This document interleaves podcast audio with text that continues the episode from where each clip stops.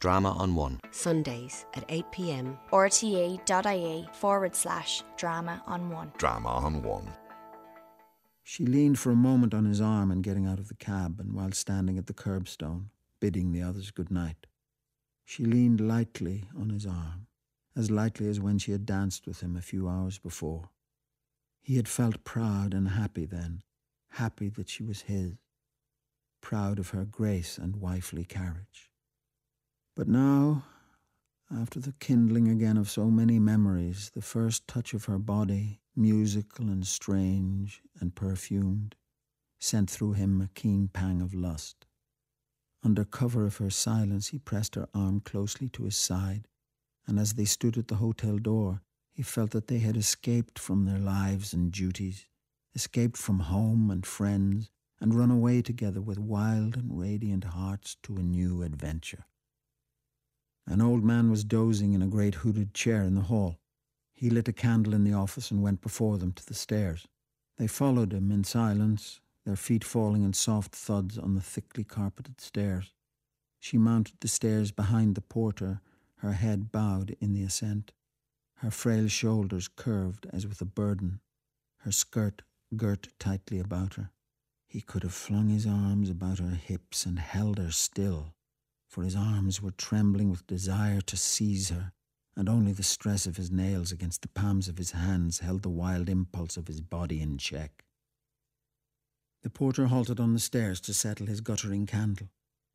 They halted too on the steps below him.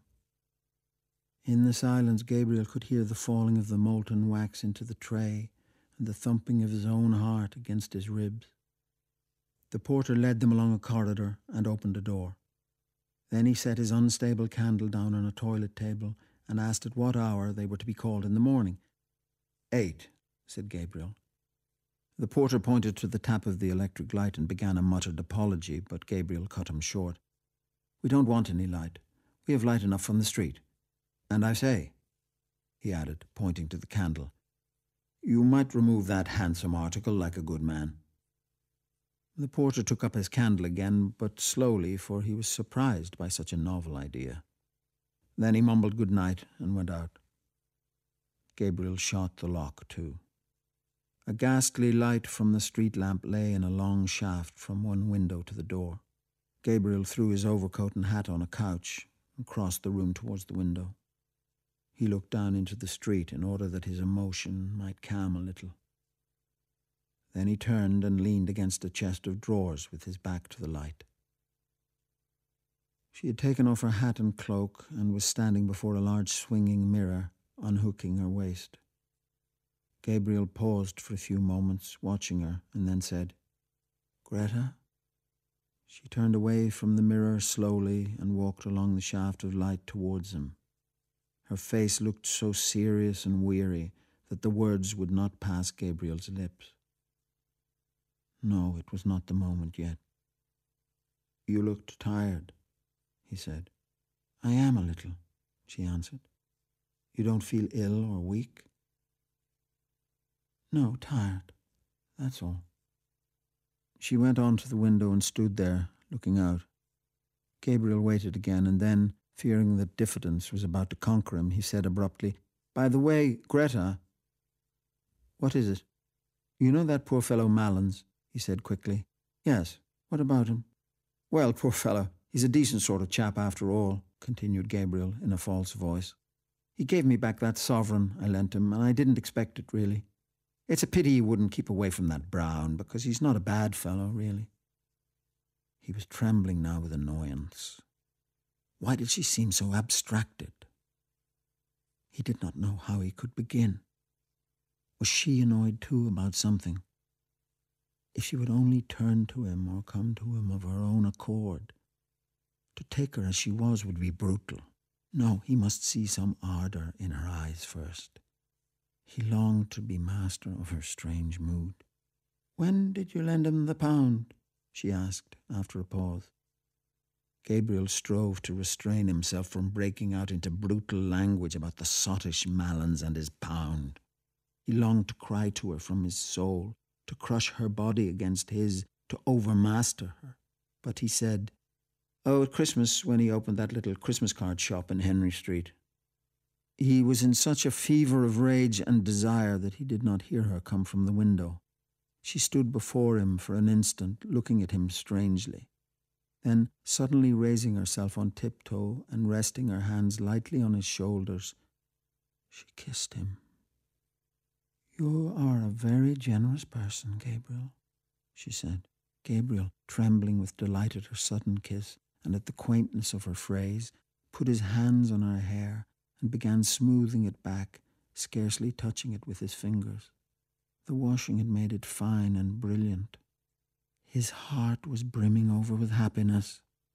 Just when he was wishing for it, she had come to him of her own accord. Perhaps her thoughts had been running with his. Perhaps she had felt the impetuous desire that was in him, and then the yielding mood had come upon her. Now that she had fallen to him so easily, he wondered why he had been so diffident. He stood holding her head between his hands, then slipping one arm swiftly about her body and drawing her towards him, he said softly, Greta, dear, what are you thinking about? She did not answer nor yield wholly to his arm. He said again, softly, Tell me what it is, Greta. I think I know what is the matter. Do I know? She did not answer at once. Then she said in an outburst of tears, Oh, I'm thinking about that song, The Lass of Aughrim. She broke loose from him and ran to the bed and throwing her arms across the bed rail, hid her face. Gabriel stood stock still for a moment in astonishment and then followed her. As he passed in the way of the cheval glass, he caught sight of himself in full length, his broad, well filled shirt front, the face whose expression always puzzled him when he saw it in a mirror, and his glimmering gilt rimmed eyeglasses. He halted a few paces from her and said, What about the song?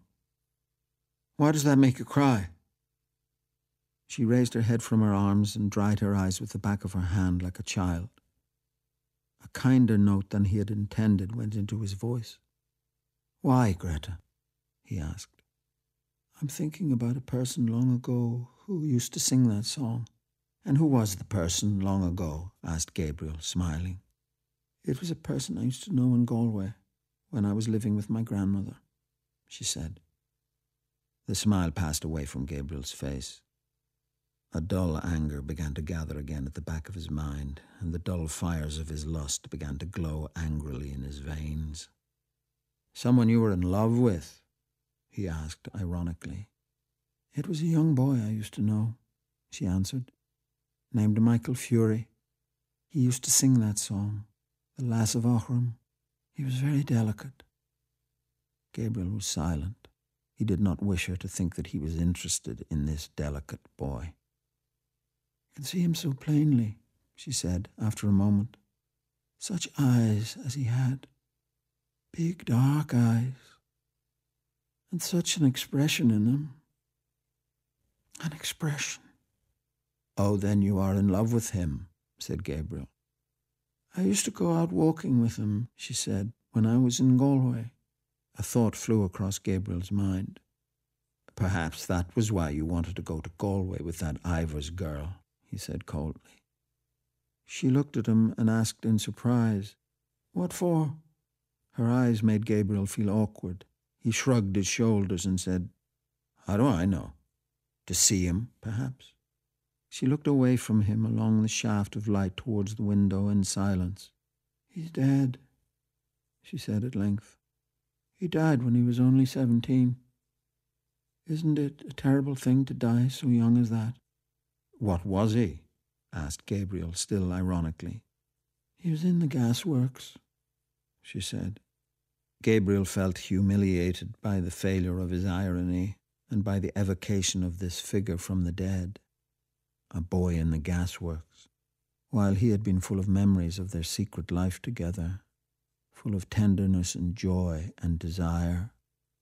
She had been comparing him in her mind with another. A shameful consciousness of his own person assailed him.